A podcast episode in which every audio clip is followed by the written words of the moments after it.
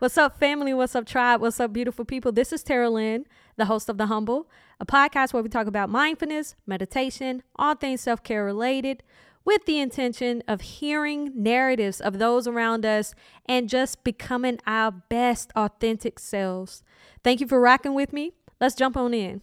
Let's go.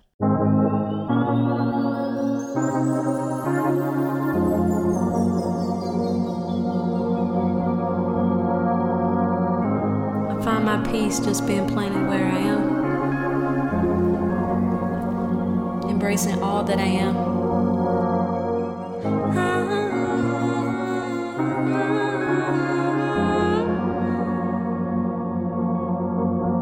I let go of everything that has caused me to be afraid, living in fear. I'm ready now.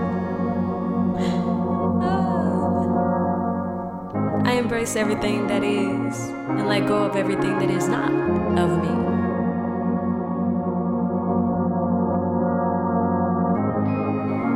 I hope you can too. You coming?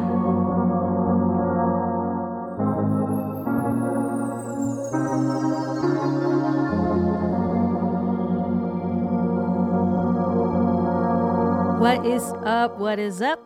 Is up? Jumping into the first podcast. I know that little intro said I am letting go of all fear, but I ain't gonna lie to y'all. I'm kind of scared right now. Hmm? This is the first episode, but I'm embracing it and I'm excited. I'm scared, but I know that there's purpose in being afraid. I know that there's a stretch that's happening, and I'm excited about it. This is definitely out of my comfort zone. I like to talk sometimes, so I guess that's a plus, but doing it for the masses so that everyone can hear it is something different outside of teaching and doing presentations. But nonetheless, we're here and I'm excited. Thank you for being present with me. And for this first episode, I want to talk about finding peace in the journey. I just said that I'm kind of fearful of this journey, but there's beauty in the midst of it. So I'm just embracing all that is to come in addition to the things that have made me me. And in doing so, I feel the need to be authentic with who I am and how peace shows up for me now. What has that looked like and structuring that?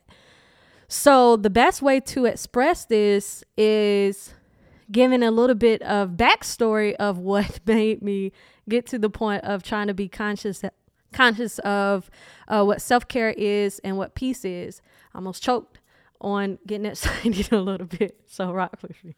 Um, the navigation of my PhD, I or my um, doctorate in counseling, I kind of did the unknown, embarked on new terrain, new territory without even thinking twice about it. Honestly, um, I remember being at my full time job as a vocational rehabilitation counselor and telling my parents, hey, I think I'm going to go back to school now and work on getting my doctorate.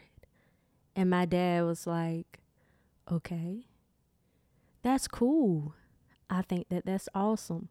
But wait a second, are you going to be working while you're in school for three years getting your doctorate? And I was like, no, I'm not going to have any money. And he was like, what? What are you talking about? What are you thinking about? And I was like, I don't know.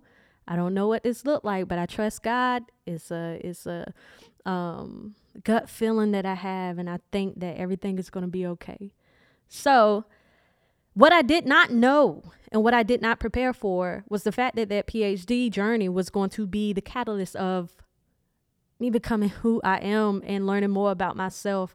I thought that I knew exactly who I was when I was in Northern Virginia working as a vocational rehabilitation counselor.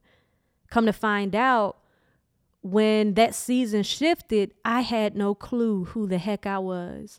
And here I was, a young girl from the from the country, Roanoke Rapids 252, you know, and I was like, oh my God, I do not belong here. When I got in my first semester of my program, I remember going to one of my professors and saying, hey, I think I'm going to drop out because I don't belong here. I do not feel at home here.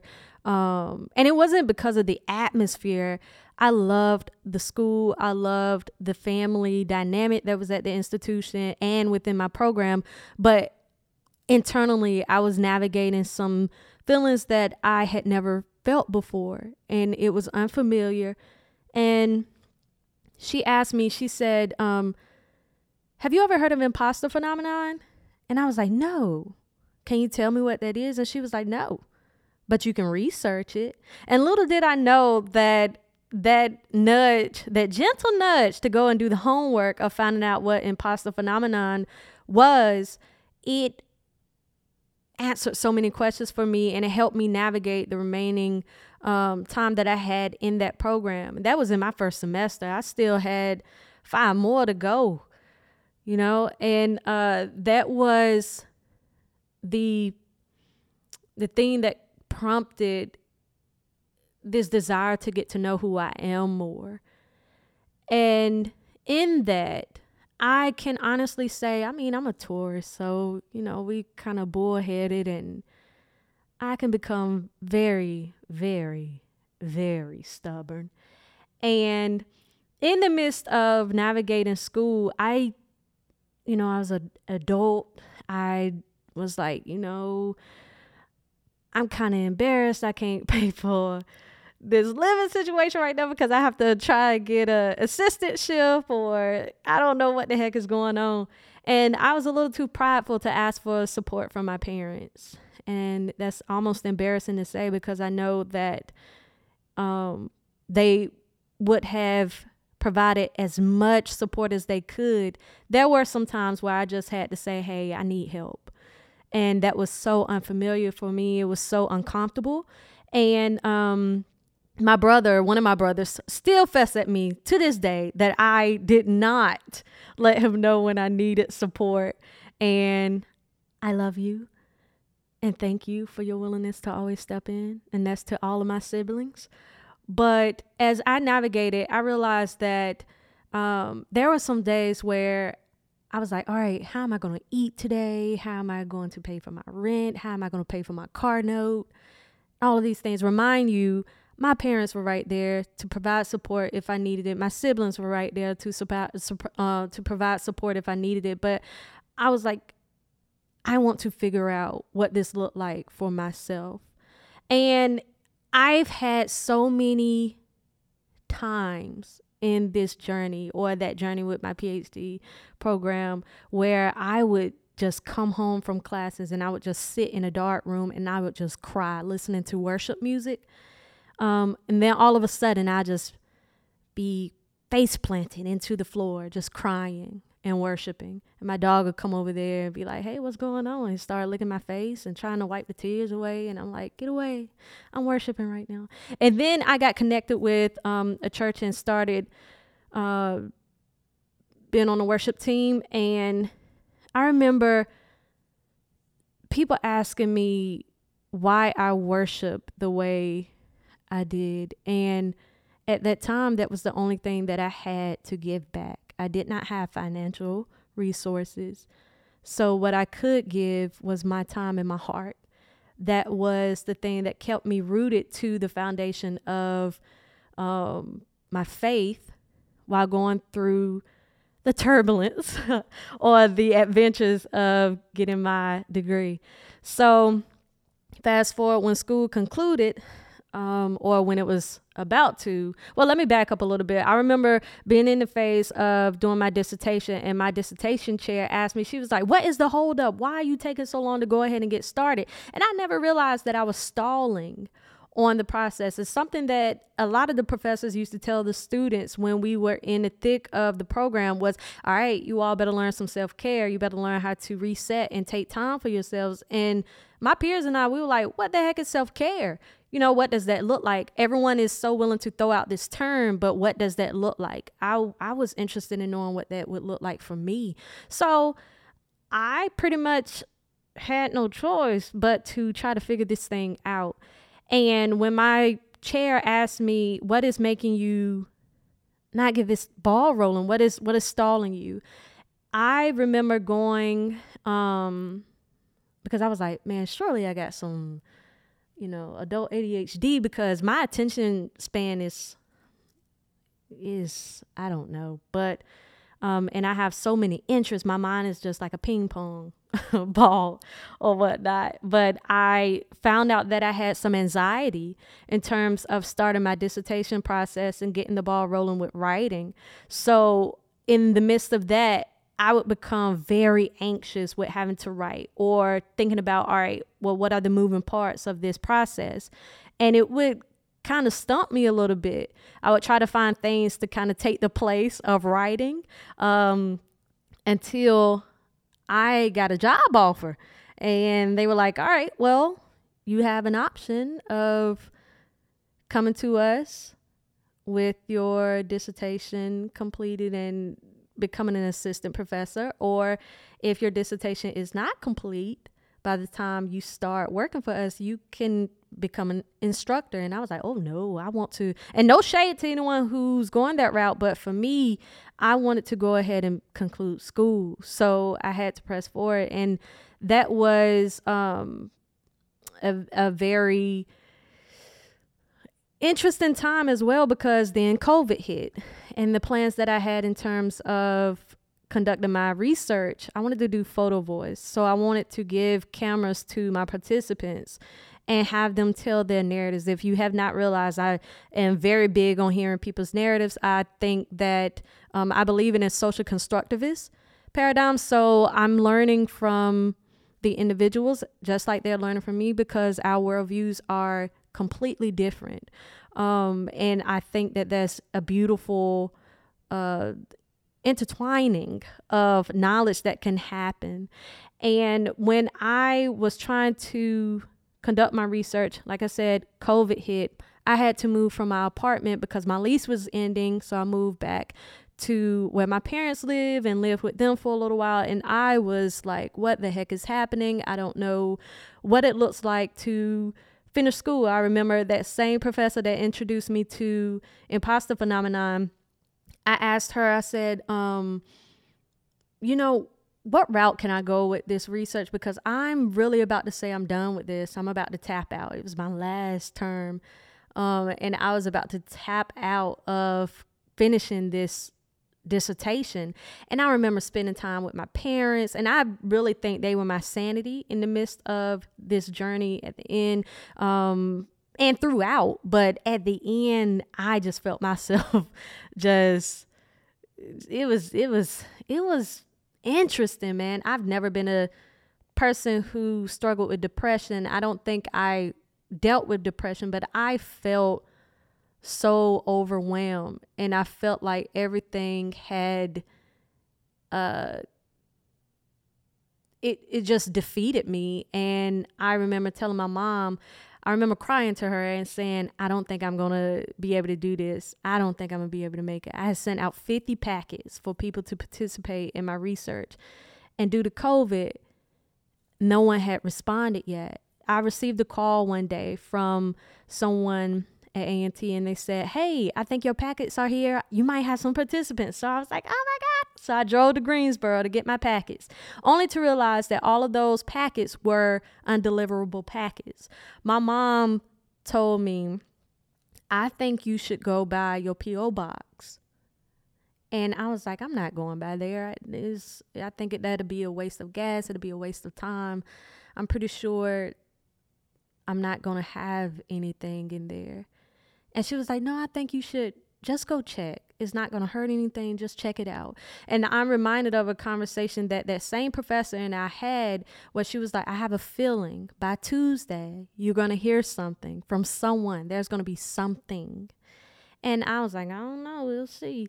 So I listened to my mom and I went by my P.O. box and lo and behold, I had one participant that was on board for my research. And that one packet lit up my life, and I cried all the way back home.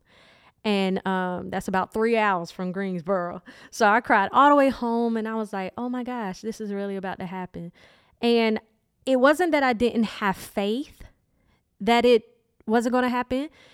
It was just, it, I could start, I could see the promises of God just coming into form. Um, and I made it through that process.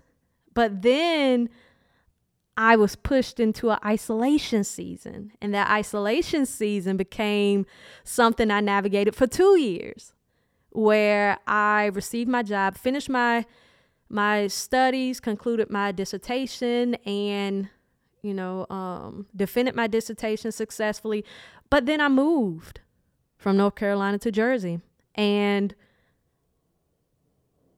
although I have loved ones very clear, I mean, very close to me um, in location, it was still a space where COVID was running rampant and we could not spend time together. The way my structure at my institution was set up was that if I had visited home or if I had gone out of the state, I would have to quarantine for two weeks prior to going to campus. And school was about to start. So I went from possibly the summer until Christmas or um, Thanksgiving, not seeing my family. I'm a very family oriented individual. Have to see my family or speak to them or have some closeness um, with them because they recharge me. But even in that, I felt like I was no longer who I was before I made it to Jersey. It was a trial and error of learning myself. And in that trial and error of learning myself, I had to learn how to show myself grace in the process. So that's a statement that I started telling my students, "Hey, learn how to show yourself grace, man. Stop being so stop being so hard on yourself. Show yourself grace. You give grace to your clients. Are you not worth as much grace that you extend to others? You know, um, do you not deserve that yourself? And I had to kind of swallow those words myself because I believe wholeheartedly that I cannot be a hypocrite as a professor and as a counselor. So, in the midst of that, I had a trial and error period. Um, I did not know what my faith or my trust in God looked like at that point because it was tough, man. I ain't even gonna lie to y'all. It was it was tough trying to navigate COVID in isolation. But in the midst of that, it was the most beautiful thing. Um, I'm a very optimistic person. I think the most beautiful perspective that I have of that is that I learned to experience God in a multitude of ways that I never experienced Him before. And the grace and mercy that He gave me or He gives me continually, I had to learn how to go inward and find that for myself. Something that I made an effort in doing is trying to figure out what meditation and mindfulness look like for me because what was working for me when prior to COVID or prior to getting back in school, it wasn't working for me anymore. I used to journal heavily and had, you know, stacks of journals where I wrote in them, sketched in them, put some washi tape on them, and just lived my best life all through that journal. But that didn't work for me anymore. So I found myself feeling restrained in a sense. It was almost like my creative expression was I don't know, it was it was compressed in a sense. Um because while I was in school, I no longer made music. I no longer journaled. I no longer um, wrote for my leisure. You know, I no longer read books. I no longer, unless it was academic, of course, I no longer uh, went to the movies. I no longer, there were so many things that I used to do before school that I no longer um, had time to do. And after I had all of this time in the midst of COVID and in my isolation season, I was like, oh my God, how do I pick up doing this again? Messing with music felt foreign. Writing in my journal was foreign. Sketching pictures was foreign. Everything just felt so it wasn't normal for me anymore. But I had to push through the discomfort and do a trial and error period of learning who I was again. Um, I was connected with someone from a mutual friend where we talked heavily about meditation and what that looked like and how to implement it and kind of unlearned my perspective of what that meant for me. I always would say, I don't feel comfortable praying aloud because people are going to judge me. You know, I could do it by myself. But the reality of it is, I had a journal where I would just write out all of my prayers. And what I had to realize is on Monday, I might be walking around my house, my apartment, and just be praying while my dog is just living his best life, jumping on the bed, jumping on the floor, running downstairs, jumping on the couch, all of this. And it was okay. Tuesday could look different where I go to the beach and I'm reading a book. Wednesday could look different where I'm going and looking for murals to take pictures of and immerse myself in creative expression and looking at art. Thursday could be coming home and just indulging in music. Friday could be doing absolutely nothing, just chilling on the floor, watching TV, uh, and playing with the color settings on my lights because I have color changing lights, mood lights, and that's refreshing for me. Um, Saturday might be a day where I go off the grid and kind of recharge myself. I'm an ambivert, so I enjoy being an extrovert, but I also enjoy my time of being by myself and being an introvert. So, what is that thing that recharges me? And then Sunday is my preparation day where I get ready for Monday and the week to come. And I had to realize that each day looks different. There's no linear process to finding peace in your journey.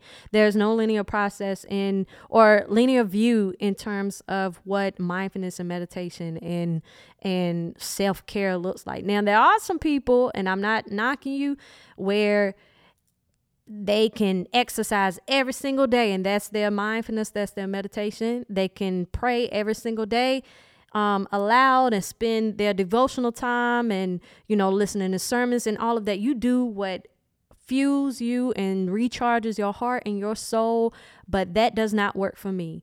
I need a variety of things. Okay? And it just comes from me knowing what suits me, what feeds my soul. And um my big thing is whatever activity I'm doing, I want to be able to feel God in that space because it's a spiritual thing for me too. Meditation, med- um, mindfulness, self care, all of that is spiritual for me. So, what's refueling me? What's recharging me? And knowing that every encounter is ever evolving. We as people, we're always evolving. What's working for you in this season, in this summer season, may not work for you when fall comes. And everybody know that when winter come, that self care look a little different because everybody, I mean, that's when we get the summer bodies coming out trying to play in the sun in the spring. Hmm? I mean, I'm I'm guilty for it too. But uh, what is it? People tend to say that winter is cuddle season, whatever that means for you. You do your thing. But it's just being conscious and being aware, being honest of what that looks like for you in whatever season you're embarking on, whatever season you're embracing. For me, finding my peace looks different every day. It looks different every season. it has looked different every year because I've been pushed into a space where I have to be okay with it being different. And in knowing that those moments are ever evolving, how am I showing up for myself? How am I being intentional with my peace? What is settling, settling my spirit? What is settling my soul? Um, something that has become near and dear to me lately is being intentional with affirmations, being intentional with those, um, because what you hear and what you declare of yourself is heavy. Like that has the capacity to shift your whole perspective, you know? So, what does that look like to have that as a daily practice? How do you show up for yourself? Something that I've had to become aware of is that each day's mercy and space of meditation and mindfulness, like I stated, looks different for me. And I look forward to each day identifying what it looks like. What's going to be the thing that's different from the day that was, you know, yesterday, two days ago. Something as simple as going to a coffee house for me that is the most refreshing thing. It's just revitalizing for me. So, what about you? That was a brief overview of how I'm finding peace and what my journey to peace has looked like. But I'm curious, what about you? What does it look like for you? how are you committing yourself to finding peace in your journey? How are you being honest with yourself when you're finding peace in this journey? How are you showing up for yourself? I want to hear what it looks like. Remember, this is an even exchange. I'm learning from you, you're learning from me, but I can't learn from you if you're not connecting with me. Okay? So go to www.affirmthevibe.com. There's a tab on the website called The Humble Podcast. On that page, you can give me suggestions and what you would like for the topic to be, but you can also give me insight in what you are utilizing in your journey to finding peace. Remember, I stated that narratives matter. Okay? We are collective, we are community. We can't live life in isolation. We can't do this thing, this journey of life alone. So let's hear from our family, let's hear from our tribe, right? Um, I feel good. I feel good, man. I feel good just talking about what peace looks like for me because three years ago, I had absolutely no clue what the heck was happening in my life. I just knew I was along for the journey. But in the midst of the most complicated journey I think I have ever had to embark on, I found so much beauty in it. And I have loved every step of it. And I'm committed to getting better in each season and honing in on what my version of being better is and defining it for myself based on my standards and not anyone else's. I'm excited and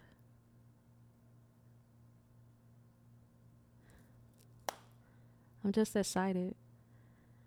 Thank you all for vibing with me. Again, go to www.affirmthevibe.com. You can follow me on Instagram at the Affirmed Collective and or at Hey Dr. Battle. I look forward to more conversations. I look forward to having some of you on the podcast so that I can hear your narrative of peace and mindfulness and meditation and what that looks like for you and how you're making it a daily staple in your life. Stay amazing, stay beautiful, stay blessed, and I pray that each and every one of you know just how amazing and how awesome you are. Don't ever forget that. And if you ever forget that, I'm here to remind you that you're freaking amazing and you're awesome. Stay blessed, stay beautiful, be amazing.